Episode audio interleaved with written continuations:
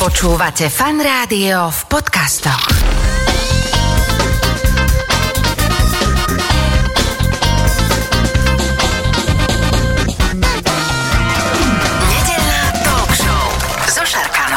Začína sa teda nedelná talk show vo Fan Rádiu v štúdiu. Už vedľa mňa sedí môj dnešný host, coach, speaker, neurogenetik, vedec, ktorý teda naozaj musím povedať, uh, už nejaký ten čas so mnou komunikuje a nevieme sa dohodnúť na termíne, pretože toho má naozaj veľa, ale dnes sa nám to podarilo. Tomáš Eichler, vitaj. Čaute, teším sa, že sme konečne spolu. Konečne sme spolu. Našou hlavnou témou dnes je spánok, ale prosím ťa, kým k tomu prídeme, tak ja sa chcem uh, dotknúť toho tvojho povolania neurogenetik. Čo je to neurogenetik? Čo študuje neurogenetik? A čo vlastne robíš ty ako keby ako neurogenetik?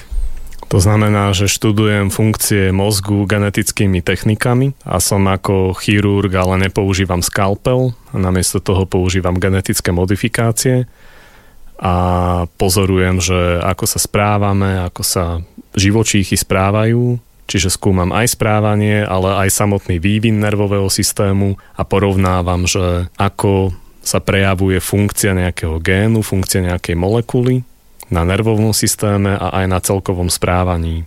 OK. A ty žiješ vo Viedni, ale zároveň tam aj pracuješ e, na výskumoch rôznych a som sa dočítal, že okrem toho, že publikujú tvoje články v takých že vážnych svetových vedeckých časopisoch, že ty si taký celkom seriózny výskum robil na červíkoch a nejak to dával do súvisu s tým, čo sa deje v, ľudských mozg- v ľudskom mozgu, že je to možné, že ten červík, alebo ten, ten červ, že má podobný nejaký, ako keby ten genom, alebo to, približ nám to. Áno, a aj nositeľ Nobelovej ceny John Sulston, ktorý dostal za výskum červa Nobelovú cenu, povedal, že keď nepochopíme červa, nepochopíme život, lebo sú veľké veci, ktoré študujeme, aj spánok je veľmi veľká téma, a vo vede si vždy vyberáme ten najjednoduchší možný model, kde mhm. riešime tie veľké otázky, tak veľká otázka spánku sa lepšie rieši na jednoduchom modeli červa, lebo červy nemajú toľko veľa na mysli ako my ľudia, ľudia sú strašne komplikovaní a takýto výskum by sme na ľuďoch robili 300 rokov a ani by nebol povolený, lebo nie je dovolené geneticky modifikovať ľudí. Ale tie červy majú takmer rovnaké gény ako my, majú takmer všetky hormóny a neurotransmitery, ktoré majú aj ľudia. Uh-huh. Takže tam vieme študovať funkciu týchto molekúl na bunkovej úrovni aj na úrovni správania a ja som vyvinul také metódy, systémy, kde sme dokázali pozorovať tieto veci počas spánku a zobúdzania sa alebo aj počas zaspávania. A zobrazil som prepínanie medzi týmito mozgovými stavmi, medzi spánkom a bdením. A objavili sme, ako by sa nervový systém prebúdzal z kómy a udrží to vedomie. Čiže tieto veci, čo sme objavili, by mohli niekedy v budúcnosti pomôcť prebudzať ľudí z kómy, alebo chápeme, ako nervový systém, keď sa zobudí, udržiava to vedomie, volá sa to dráždivosť nervového systému alebo arousal a to je predpoklad pre vedomé vnímanie, mm-hmm. vedomé správanie. Čiže tak ako existujú laboratórne myšky pre nejaké uh, pokusy, tak no. pre neurogenetika je ten červ taká, taká, tak, také zvieratko, že kde uh, ty vieš vlastne tie vecičky extrahovať. A v akom si rozhovore s tebou, dávno som počul tak, taký pekný príklad, že že ako keby rozobereš tranzistor a mm, postupne tie súčiastky zase dávaš naspäť, áno, áno. aby si vedel, že keď e, túto zapojíš, aha, tak už funguje aj toto, takže s, s tým sa tam hrajkať. Presne, hej? presne. A my, my genetici postupujeme takým spôsobom, že najprv to rádio rozbijeme aha. a potom vkladáme akože nové súčiastky a tak zistujeme, čo tie súčiastky robia. Takže rozbijeme nejaký gén, potom ho opravujeme a tak zistujeme, ako funguje. Takže mm. presne takto aj niekto, kto nevie, ako funguje nejaký procesor alebo nejaké rádio, by to tiež takto zistil, tak my to tak robíme s mozgom. A ako som povedal, alebo sluboval, že hlavnou témou bude dnes spánok, tak si Vieš čo, poďme postupne povedať, že čo vlastne ten spánok je? Spánok je základný stav mozgu, do ktorého sa mozog snaží dostať a je to taký špecializovaný proces, že keď bdieme, to, takto bdenie je veľmi dobré na zbieranie nových informácií, učenie sa a spánok je oveľa efektívnejší na triedenie tých informácií, na formovanie spomienok, zapamätanie si ich, na vyplavovanie toxínov z hlavy a z tela, vlastne ten, ten detox hlavy je akoby 20 krát efektívnejší počas spánku, čiže uh-huh. keď sme po prebdenej noci, tak sme doslova ako po opici. Takže spánok má takéto funkcie aj na vytváranie spomienok, zbavovanie sa odpadu, obnovovanie si neurotransmiterov, zasahuje úplne všetky kúty tela, aj keď sa odohráva v hlave a akoby zjednocuje všetky roviny našej osobnosti, aj tú fyzickú, psychickú, emocionálnu, intuitívnu. Spánok to všetko vie prepojiť. A potom je to dobré aj pre naše kritické myslenie, že sme menej manipulovateľní, máme lepšiu pozornosť. Takže je to taký veľmi dobrý nástroj na prežitie. Ale zároveň, keď e, akýkoľvek živočích zaspí, tak je taký ohroziteľnejší. Presne, preto je to taký paradoxný proces, že vtedy, keď živočichy spia, tak sú zraniteľní pred predátorom, nemôžu sa socializovať, nemôžu sa páriť, uh-huh. takže musí ten spánok mať nejaký veľký význam a ani nešetríme tak energiou. Si aj veci volá, kedy mysleli, že spíme preto, aby sme si šetrili energiu, ale počas spánku aj veľmi veľa energie spotrebovávame. Tak vyhľadneme napríklad hneď, že človek sa nieký tak trošku večer e, nejak ne, neudrží Áno. a ráno som mnou aj hladný, vieš, takže no, čiže tým pádom to znamená, že tam naozaj bežia veci, hej? Áno, áno. Na pozadí. A čo teda, e, ktoré veci napriek tomu, že o tom neviem, bežia a naopak, ktoré sa vypínajú počas spánku. Mozog je počas spánku veľmi aktívny, uh-huh. ale je aktívny inak ako počas bdenia a striedavo sa zapínajú a vypínajú rôzne oblasti mozgu a napríklad sa potláča svalová aktivita alebo sa potláčajú pohyby, že doslova nás ten spánok akoby paralizuje, aby sa lepšie spracovali tie vnemy, aby nás doslova odrezal od sveta uh-huh. aby si vedel vnútri spracovať to, čo treba, ale zároveň nejaké bunky zostávajú v pozore, že keby hrozilo nebezpečenstvo, tak nás zobudí, aktivuje a vieme reagovať. Takže toto je taký veľký rozdiel oproti tomu bdeniu, že sa aktivujú nejaké iné veci, niektoré veci sa aktívne potláčajú uh-huh. a potom sa to zase vypne. Ty keď si hovoril o tej regenerácii alebo to zbavenie sa toxínov, že naozaj asi to, na to sa všetci zhodneme, my amatéri, že asi nič nás tak nezregeneruje alebo nejak si lepšie neodýchneme ako samotným spaním. Ako to? Telo sa lepšie opravuje, regenerujú sa svaly, odplavujú sa toxíny, aj tie motorické zručnosti sa lepšie učíme, že aj keď robíš tú fyzickú prácu, alebo by si sa učil šoférovať, alebo by si hľadal, alebo by si sa učil hrať na klavír, tak aj tieto pohybové zručnosti sa lepšie naučíš vďaka tomu spánku. OK, ale to sa bavíme o asi o kvalitnom spánku. Čo je to vlastne uh, kvalitný spánok? Aké parametre musí spánok splňať, aby sme hovorili, že sme sa kvalitne vyspali? Kvalitný spánok je vtedy, keď sa cítime odpočinutí, nie sme zábudliví, nie sme nejaký nekoordinovaní, prehnane agresívni.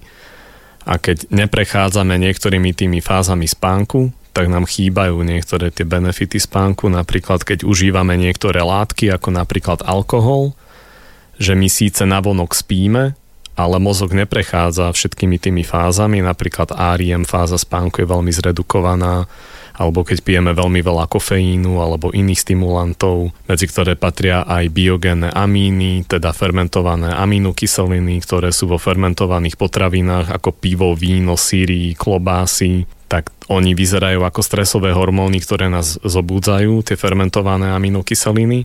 To znamená, keď večer sa takýchto vecí človek napijem, najem, tak to znamená, že síce zaspím, Áno. ale tam sa teda dejú veci, že proste ten že, mozog neoddychuje. Že, že ako by ťa zobúdzali uh-huh. v určitých fázach a mozog teda neprejde niektorými tými fázami spánku a potom si rozbitý uh-huh. lebo proste tie fázy spánku si nemal a veľa ľudí si neuvedomuje, že aj tá výživa môže mať na toto vplyv a veľa ľudí si neuvedomuje, že stimulanty nie sú len kofeín, ale stimulanty sú aj takéto nejaké fermentované aminokyseliny. Čiže už len uh, niekde nájde, čo všetko to obsahuje, aby, aby som sa tomuto akože na večer vystrihal. Uh, keď si začal tie fázy spomínať, aké sú vlastne také tie základné možno, že fázy, ktorými prechádzame počas takého, teraz bavíme o tom dobrom spánku, že uh-huh. koľko ich je tých fáz a koľko fáz musí prejsť, aby naozaj, že vybavené človek je vyspatý. Vlastne všetky tie fázy sa nachádzajú v jednom spánkovom cykle a ten spánkový cyklus trvá približne hodinu a pol. A tie okay, spánkové cyklus cykly... a fáza, dobre? Áno. Čiže je viac tých cyklov. Áno. A povedzme, že ten jeden cyklus má hodinu a pol, približne, u každého človeka inak. A v jednom tom cykle máme, že hlboký spánok, ako non-ariem spánok, ktorý je dôležitý pre regeneráciu svalov, pre logické sny, zapamätanie si logických vecí. Potom tam máme áriem spánok, alebo paradoxný spánok, bizarný spánok, veľmi emocionálne sny, ktorý je dôležitý pre naučenie sa tých vecí, čo sa diali dnes v kontexte celého života, uh-huh. že, to, že to prepája akože v celom kontexte s intuíciou, s našim proste podvedomým vedomím. A ešte je tam aj krátka fáza bdenia, že my sa vlastne počas každého spánkového cyklu na pár minút zobudíme, ale o tom nevieme. A keď sa budíme prirodzene, tak sa budíme počas tej fázy. Uh-huh. No a toto je jeden spánkový cyklus. A čo sa stane, keď je človek vytrhnutý z toho? Či už v noci, dá sa tam to že pokračovať, alebo naozaj tam sa niečo preruší, uh, dajme tomu ťa niečo zobudí, nejaký ráchot, treskot, uh, no. niečo sa deje, alebo naopak, že proste budík ti zazvoní, ale není to tá, mm, to dobré pásmo, tá, no. tá fáza. No si taký zalarmovaný, vystresovaný, Aha. lebo ten hlavný stresový hormón kortizol má veľmi vysokú hladinu, ideálne jedenkrát za deň, vždycky v tom istom čase, keď sa prirodzene zobúdzaš, vtedy mm. si akože zdravý. Keď funguješ v takom nejakom pravidelnom režime, je to menej stresujúce. A keď ťa z neho niečo rozhodí, tak ťa to vždy akože vystresuje a jasné, že to telo to, to vie nejako rozchodiť a nejako zbalancovať. A keď je to občas, podľa mňa to silný človek zvládne, ale keď je to akože stále, vieš, že každý deň stávaš v inom čase, tak ti to môže rozhodiť biologické hodiny. Kde si som zachytil, že tá posledná fáza, teda možno tá nejaká posledná hodinka, alebo možno aj dve, sú najdôležitejšie, že keď tu si odopriem, že vstanem skôr, ako bežne vstávam, tak tam nemusia uh, úplne prebehnúť nejaké procesy, ktoré sú veľmi dôležité. Čo sa tam vlastne deje v tej poslednej fáze? Vlastne tak ako v tom jednom spánkovom cykle máš tie rôzne fázy, a jedna z nich je ARIEM fáza, tak ona sa postupne predlžuje a v tých posledných dvoch cykloch je oveľa dlhšia. Mm-hmm. A vtedy sa ti najviac snívajú tie bizárne emocionálne sny v tej ARIEM fáze tak možno, že tvoja psychika je trochu menej zregenerovaná, keď mm-hmm. sa ochudobníš o tie posledné dve, lebo sú najdlhšie. A teraz ty si to nazval, že bizarné emocionálne sny. A prečo sa to deje? Že čo to je? Lebo teda nejdeme asi spolu nejak vykladať sny, mm-hmm. ale akože, ako by si ty ako vedec povedal, že čo sú sny? Preto to hovorím, lebo ľudia si myslia, že sa im sníva iba v ARIEM fáze, ale sníva sa im vo všetkých fázach spánku. Mm-hmm. Len tie najšialenejšie sny sú v tej ARIEM a také úplne logické sny sú v tom hlbokom spánku, v tom non-áriem a tá funkcia snov stále zostáva predmetom štúdia psychiatrov, ale predpokladá sa, že tie sny nám pomáhajú akoby nacvičovať si rôzne situácie aj tisíckrát počas tej noci, ale v bezpečí vlastnej hlavy. Uh-huh. A vlastne to, čo riešime, o tom sa nám väčšinou sníva a už to máme toľkokrát vyriešené, tak veľa alternatív, že potom, keď sme v reálnom svete, tak vieme lepšie reagovať, lebo už to máme veľakrát nacvičené, tak aj toto môže byť funkcia snov, uh-huh. aby sme si riešili tie svoje veci. Veľakrát psychiatria a psychológovia tie sny ako keby sa pýtajú na ne, lebo ak sa tam niečo opakuje, nejaká taká vec, ktorú si človek pamätá a väčšinou a není mu príjemná, takže uh, to môže ako keby uh, značiť nejakú traumu a, a pracuje sa s tým. Lebo je to, povedzme, že Tie sny ukazujú veľmi užitočnú informáciu o tom, ako mozog robí spojenia a súhlasím, že najlepšie je, keď to vyšetrí odborník Aha. priamo, čiže psychiatr. A je to taký dobrý diagnostický marker, aj spánok samotný, aj tie sny. A keď má niekto nejakú traumu, tak tá ho môže preplieskať aj po nejakých 30 rokoch nejakými nočnými morami a je to užitočná informácia, ktorú ten odborník vie zohľadniť. Ale sami si sny nikdy nediagnostikujte. Nikdy hmm. nie sami podľa snárov, vždy s odborníkom. Okay, sníva sa mi o zuboch, e, susedovi e, zomre pes a tieto veci, že proste to tak nie, celkom funguje. To by som nerobil. To, to, to nejdeme robiť. A poďme teraz, uh, už si je tak povedal to zopárkrát, že biologické hodiny.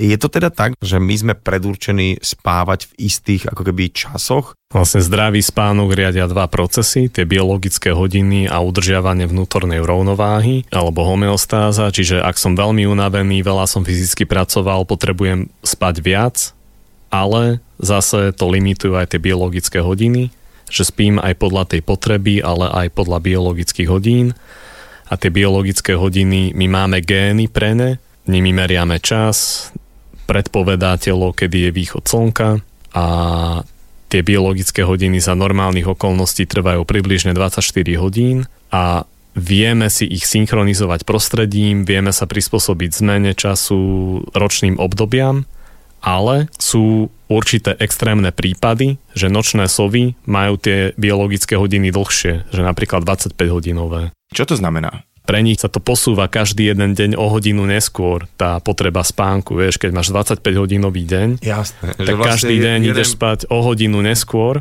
a tá nočná sova je v tomto strašne limitovaná a ona sa nevie tak dobre prispôsobiť. A ten škovránok zase je veľmi limitovaný na to ranné obdobie a ten neutrálny chronotýp, ja to volám, že kolibríci, uh-huh tak kolibrík sa vie prispôsobiť aj ranému režimu, aj večernému režimu, aj akémukoľvek režimu. A dôležité je, že v našom tele nebežia všetky procesy stále na maximum, ale majú určitý vrchol, aj tá krivka pozornosti. A také tie nočné typy sú veľmi sústredené večer, fakt produktívne, ráno sa potrebujú dospať, tie ranné typy sú zase úplne na vrchole svojej energie ráno Uh-huh. A väčšina ľudí je neutrálna, že si to vie načasovať aj inak, ale podľa mňa je dôležité toto, že vďaka vede vieme, že si to tí ľudia nevymýšľajú, že je to naozaj tak, tak nám to pomáha zdemokratizovať tie biologické rozdiely a to znamená, že keď má nočná sova možnosť, aby sa ráno dospávala, tak by to mala robiť. Prepač, napríklad počas školy naozaj, že bolo kopec ľudí, ktorým nerobil ako, že problém stať alebo to aj stále máš do práce a kopec ľudí zase má problém stávať a že či to teda e, je all right, že všetkých e, púšujeme, že o 7 sa začína pracovať alebo o 9. A že čo sa môže stať človeku, ktorý je ako keby hnaný do iného režimu, ako je jemu vlastný, čo sa týka spánku? To je dobrá otázka. Keď budeš hnaný do iného režimu, ako ti vyhovuje, budeš oveľa viac chorý, môžeš skôr zomrieť, budeš proste chronicky nevyspatý. A tu si treba uvedomiť, že keďže nežijeme v prírodzenom prostredí a máme veľa umelé, umelého osvetlenia, tak preto nás to všetkých tlačí do toho režimu nočnej sovy, uh-huh. aj keď to nemáme biologicky dané, takže kvôli umelému osvetleniu nás to naozaj tlačí do toho, ale vieš si to overiť, či si naozaj nočná sova, tým, že keby si sa rozhodol, že áno, budem stavať napríklad skoro ráno, že vstanem, čo ja viem, o 6, o 7, ale nevzdáš to po troch dňoch, že si rozbitý, ale fakt to držíš mesiac. Mm-hmm. A keď po mesiaci máš pravidelný režim, že, že naozaj stávaš ráno, chodíš spať v tom istom čase, všetko dodržiavaš a si stále, stále rozbitý aj po mesiaci, vtedy si asi nočná sova. A koľko je tak neviem, či percentuálne, že koľko je sov, alebo koľko je takých tých ranovstajov prieberne. Keď si hovorí, že väčšina sú ľudia, ktorí sa vedia prispôsobiť. Akože takých, že úplne extrémnych genetických daných nočných sov je len 1% a takých, že úplne nie takých extrémnych je možno 10%.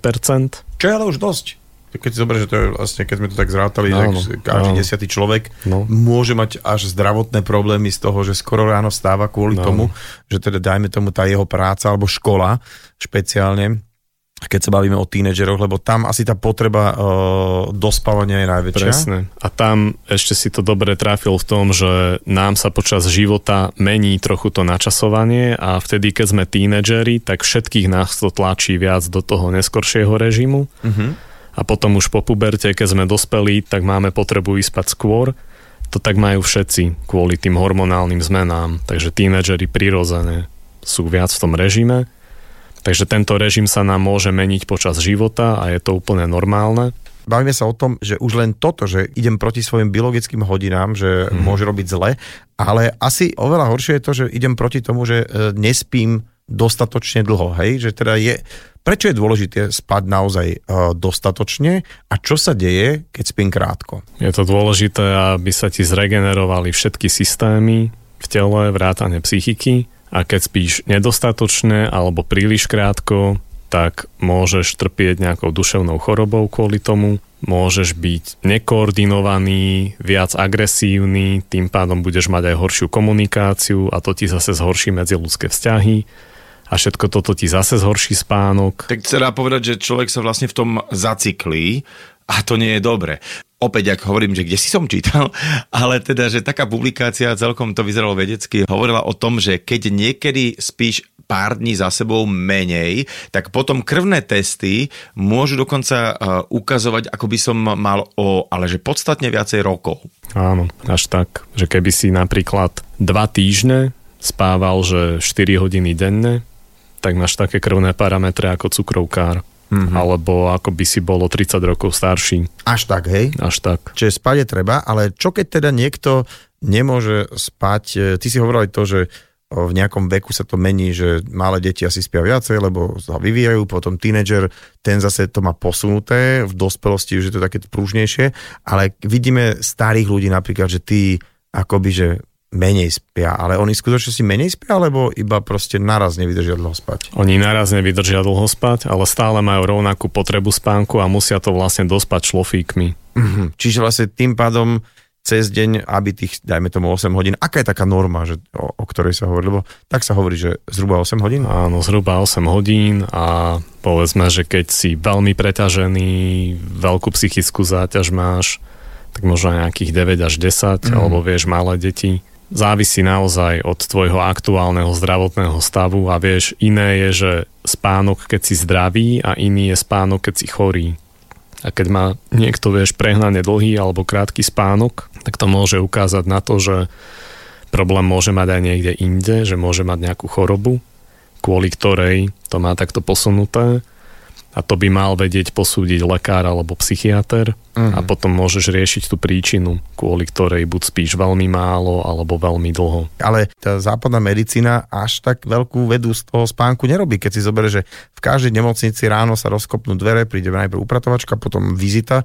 To sa deje v čase, kedy by tí ľudia, ktorí chcú regenerovať, lebo sa tam prišli liečiť alebo sú po operácii, chceli vyspať a teda všetci to poznajú, čo boli v nemocnici, že zrovna teda ráno sa tam nevyspí nikto, lebo sa to tam nejak takto preruší, že vie, že by sa to tak mohlo brať vážnejšie. OK, máme tu ľudí, ktorí potrebujú regenerovať, ktorým nemôžeme zobrať tú poslednú fázu spánku, ale aj, aj tak sa to nedeje.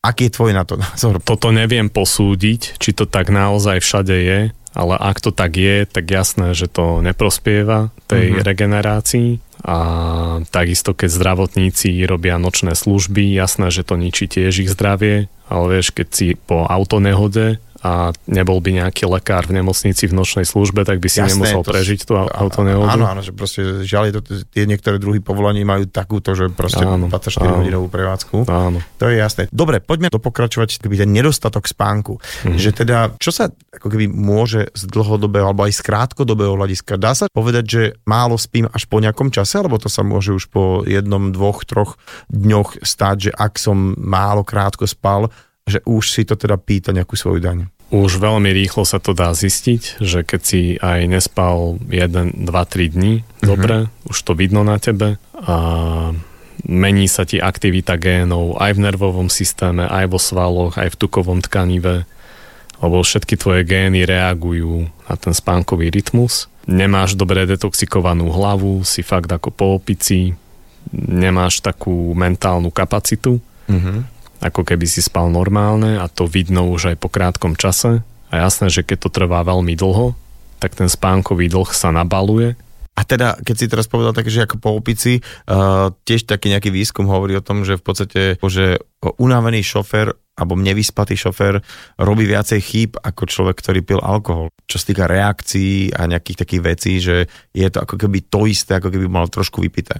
Môže byť. A ja by som možno povedal aj, že keď si nevyspatý, robíš horšie rozhodnutia a celý tvoj život sa skladá z rozhodnutí, mm-hmm. potom si môžeš aj celý život dožubať tým, mm. že málo spávaš, preto sa zle rozhoduješ, preto máš zlý život. Spánok tak akoby globálne vplýva na e, kvalitu života. Určite. Aj podľa ajurvédy, čo mm. nie je indická medicína, ale skôr je to, že veda o žití, science of living, tak tá považuje spánok, správnu životosprávu a pohyb alebo prácu za tri pilier zdravia. Uh-huh. A myslím si, že západná veda to dokazuje a vieš, keď nespíš, tak zomrieš a zároveň mnohí biohackery, ktorí chcú proste predložiť život človeka, zlepšiť mentálnu výkonnosť, vieš, akože hacknúť niečo je, že prevziať kontrolu nad komplexným systémom, môžeš hacknúť počítač, a biohackery sa snažia hacknúť akože ľudské telo a zlepšiť ho a tak, tak oni si veľmi zakladajú na spánku.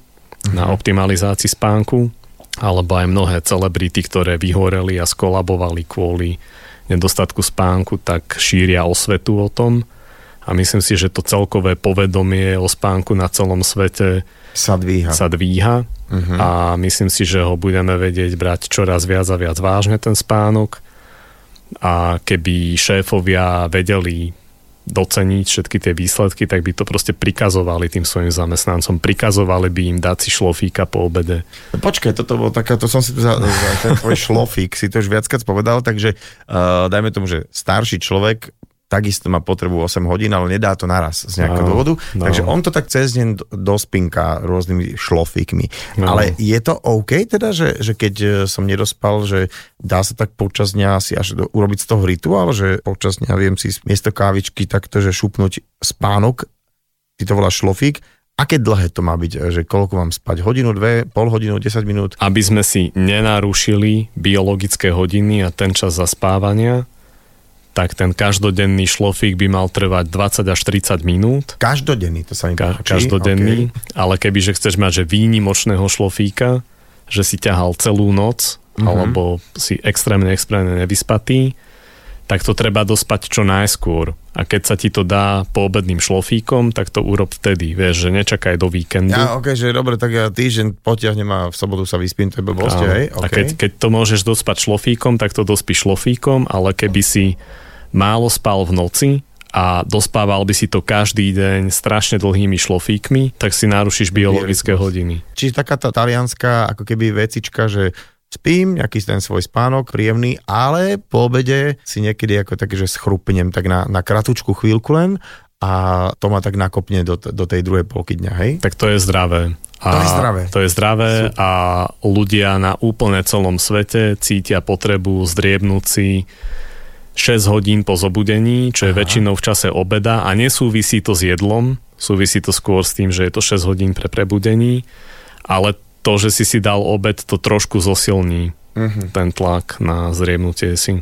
Ja si musím povedať, že veľakrát, keď idem moderovať nejakú akciu, tam sa zbehnú všetky tie firmy alebo tí ľudia, dajú si obed a začína presne o nejakej jednej, nejaká proste prvá prednáška a to všetci e, sa akože trápia, aj ten prednášajúci, aj tí ľudia, aj moderátor, aj všetci. Je to, je to zabijak na pozornosť. Na pozor, čiže tá pozornosť prirodzene mm-hmm. 6 hodín po zobudení ako keby ide dole Áno. a vtedy je taký čas, že vtedy by sme si radšej mali ako keby všetci zriemuť. Áno, okay. alebo vieš aj stráviť to jedlo a tak. Mm-hmm.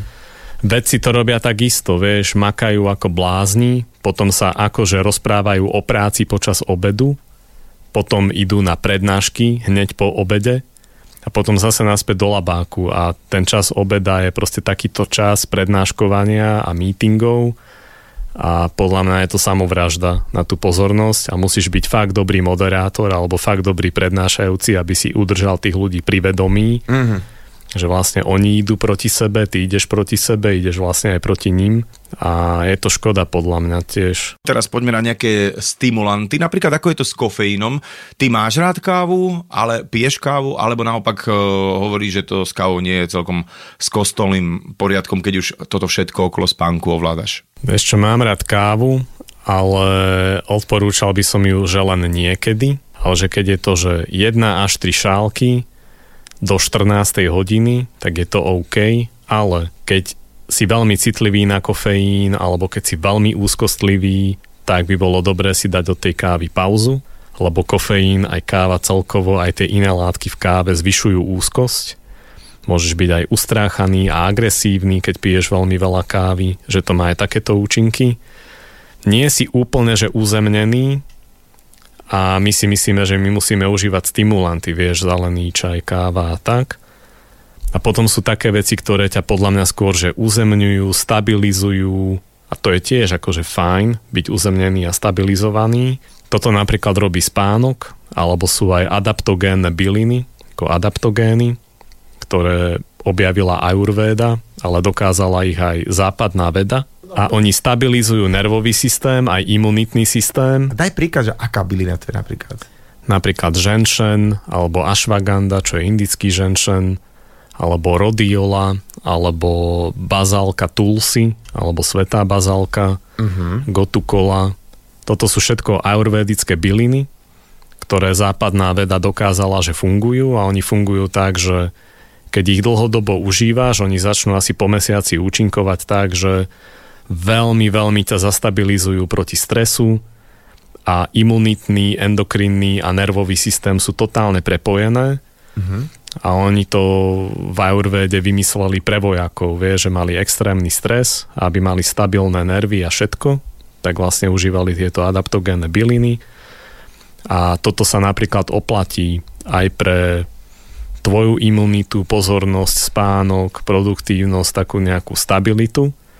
A toto je podľa mňa dôležitejšie ako stimulanty, akože stimulovať sa. Ale jedna vec, čo obsahuje káva, čokoláda, mandle, sú antioxidanty veľmi dobré pre mozog, volajú sa polyfenoly. Uh-huh. Chránia tiež aj pred rakovinou, takže vieš v takom nejakom malom množstve, keď neulietavaš z tej kávy, tak to môže byť dobré pre mozog, ale sa ukázalo, že keď piješ viac ako 3 šálky kávy denne, tak to zvyšuje riziko demencie, môže sa ti stvrkávať mozog z toho, vieš, akože všetkého veľa škodí a môžeš mať z toho stres. A takisto sa študovalo vola kedy, že vieš, na PubMede je 10 tisíc vedeckých článkov o tom, ako káva chráni pred rakovinou a máš 10 tisíc článkov, že káva spôsobuje rakovinu. A teraz vieš... Vyber si. Vyber si, že mm-hmm. ako sa v tom vyznať a taká nejaká moja interpretácia je, že keď piješ kávu, ktorá nie je plesnivá, a nepiješ ju proste v noci, tak asi ťa to chráni pred rakovinou, ale v Amerike, v Amerike hlavne je veľmi veľa kávy kontaminovanej plesňami a tie sú karcinogénne. Mm-hmm. Keď tej kávy piješ proste veľa, kontaminovanej neskoro, tak jasné, že ti to zvýši riziko rakoviny. Takže niekedy treba vedieť, ako to interpretovať a ako sa v tom vyznať a môj osobný názor je, že niekedy prospeje dať si pauzu, že na mesiac, uh-huh. a potom znova začať piť kávu, že napríklad jednu šálku ráno. Teraz sa poďme rozprávať o tom biologickom hekovaniu, ale z druhej strany, že či niekto vôbec e, skúšal, čo, že nespať, že koľko sa dá vydržať bez spánku, alebo či to je, to asi nie je dobrý nejaký nápad. Jasné, že to ľudia skúšajú, alebo aj skúšali, lebo na jednej strane my si ukracujeme zo spánku na úkor iných vecí, že chceme byť viac hore, viac vyprodukovať a tak. To je jedna vec. Druhá vec je, že niektorí ľudia skúsili, že rekord, koľko vydržia bez spánku, čo bola fakt hlúpa frajerina, tak taký dobrovoľný rekord je, že 11 dní. A to bol stredoškolák, ktorý si to vymyslel ako svoju seminárnu prácu a mal totálne paranoje, halucinácie, ale bol aspoň že v kontrolovaných podmienkach. A potom máme ľudí, ktorí um, majú takú genetickú chorobu, volá sa fatálna familiálna insomnia Našťastie to má len nejakých 20 rodín na svete a tam sa stane, že medzi 40 a 50 ten človek zrazu prestane spať a po dvoch týždňoch zomiera v totálnej agónii. Takže ten mhm. rekord sú dva týždne a to je prionové ochorenie, čiže tak sa nejako zhlukujú proteíny do takých nerozpustných zrazenín a poškodzujú mozgové bunky a presne tie centrá, ktoré riadia spánok pri tej chorobe. Takže podľa toho vieme, že majú totálne halucinácie, totálne agónie, nedá sa to liečiť, je to nezlučiteľné so životom, takže limit 2-3 mm. týždne. A ter, to, to si povieš takú už nejakú, neviem akú e, familiárnu, ale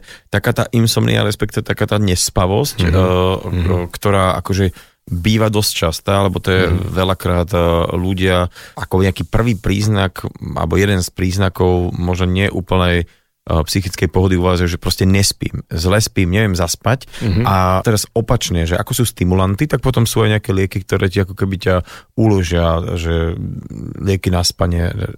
To asi tiež nie je z dlhodobého hľadiska nejaké dobré riešenie, hej?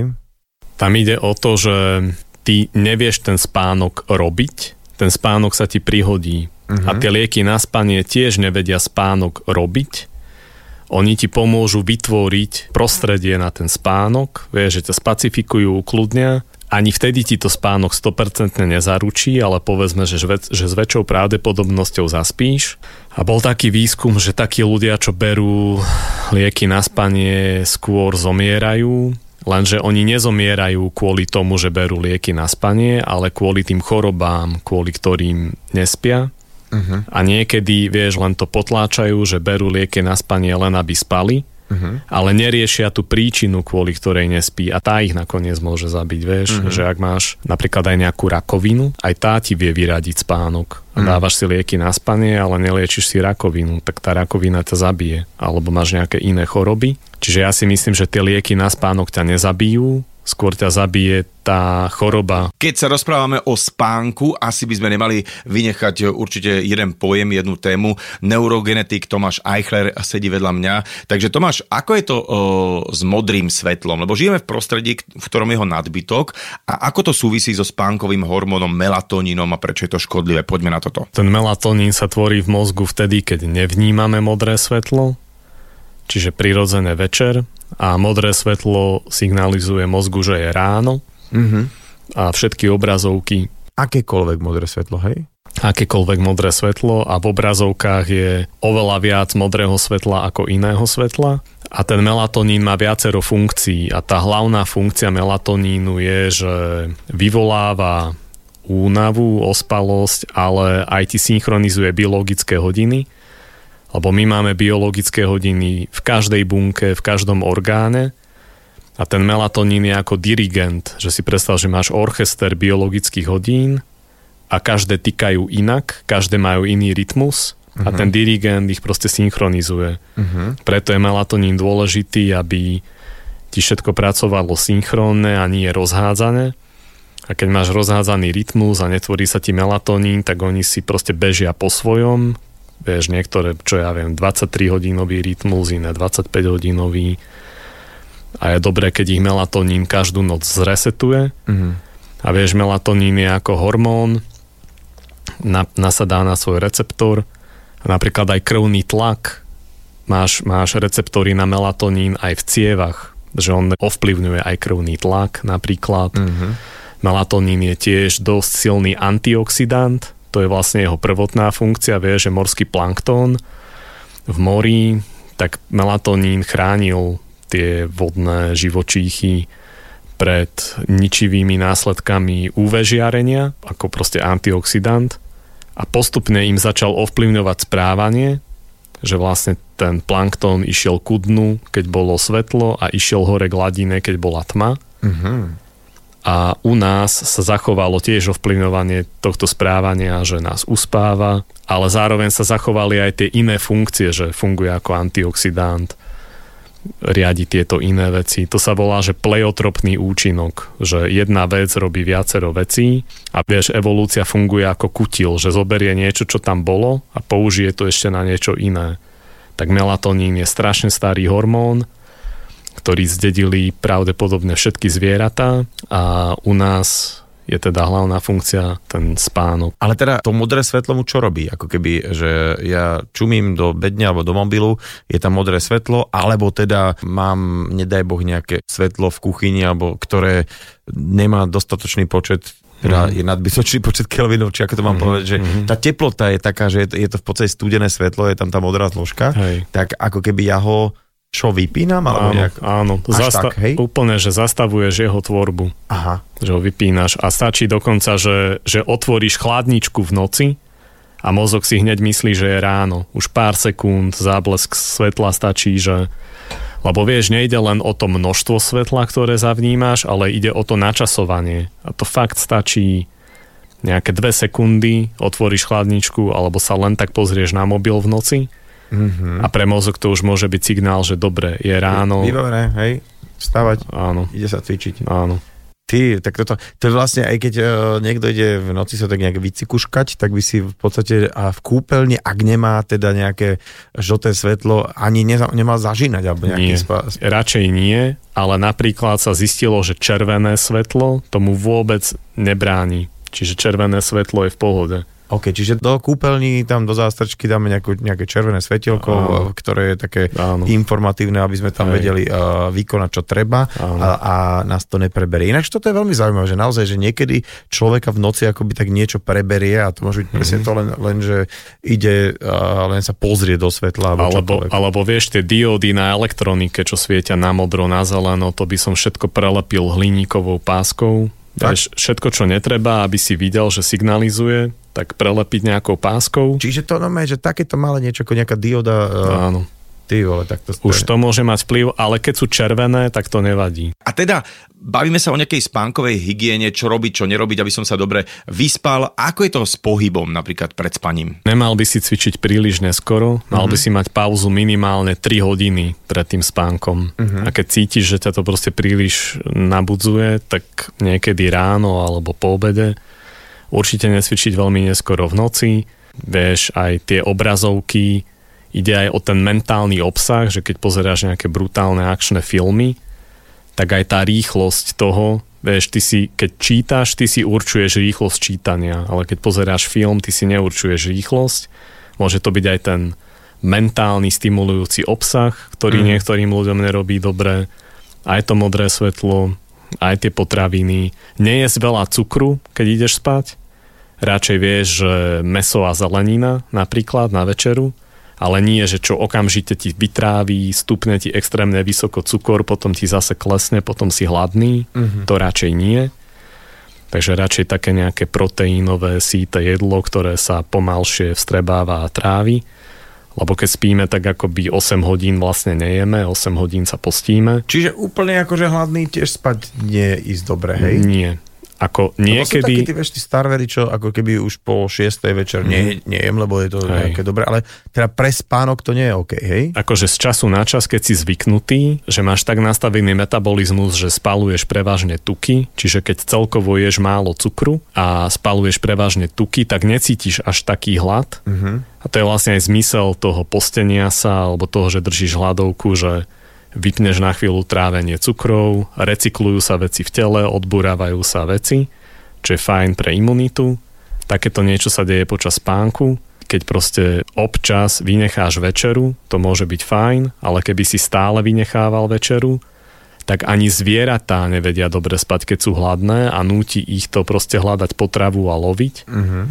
Takže nie je vždy To dobré poznám, spať tak hladný. už, vidím, tak už viem, prečo ten uh, takéto nočné vyjedanie chladničky. To, som- to mám zvierací inštinkt, Áno. normálne, ja som hladný, idem loviť. Presne. Ty si spomínal, že pred spánkom by sme mali jesť skôr proteínové jedla, takže cukor asi nie. A kedy sa cukor dá jesť, aby to nenarušilo nejaký spánkový cyklus? Veľa cukru je dobre jesť, že na obed, vieš, alebo vtedy, keď robíš šport, vtedy to vieš najlepšie využiť, že ten cukor sa ti premení na glykogén, uskladní sa v pečení a vo svaloch. A to je úplne najlepšie, že pred športom, po športe alebo proste na obed. A ráno tým, že si 8 hodín hľadoval, fičal na tukoch, tak aj tak ti telo dobre spaluje tuky, tak napríklad nejaké vajíčka ráno, vieš, nejaké takéto tukové jedlá sú fajn aj pre žlčník, aj ti to dobre vytrávi na obed.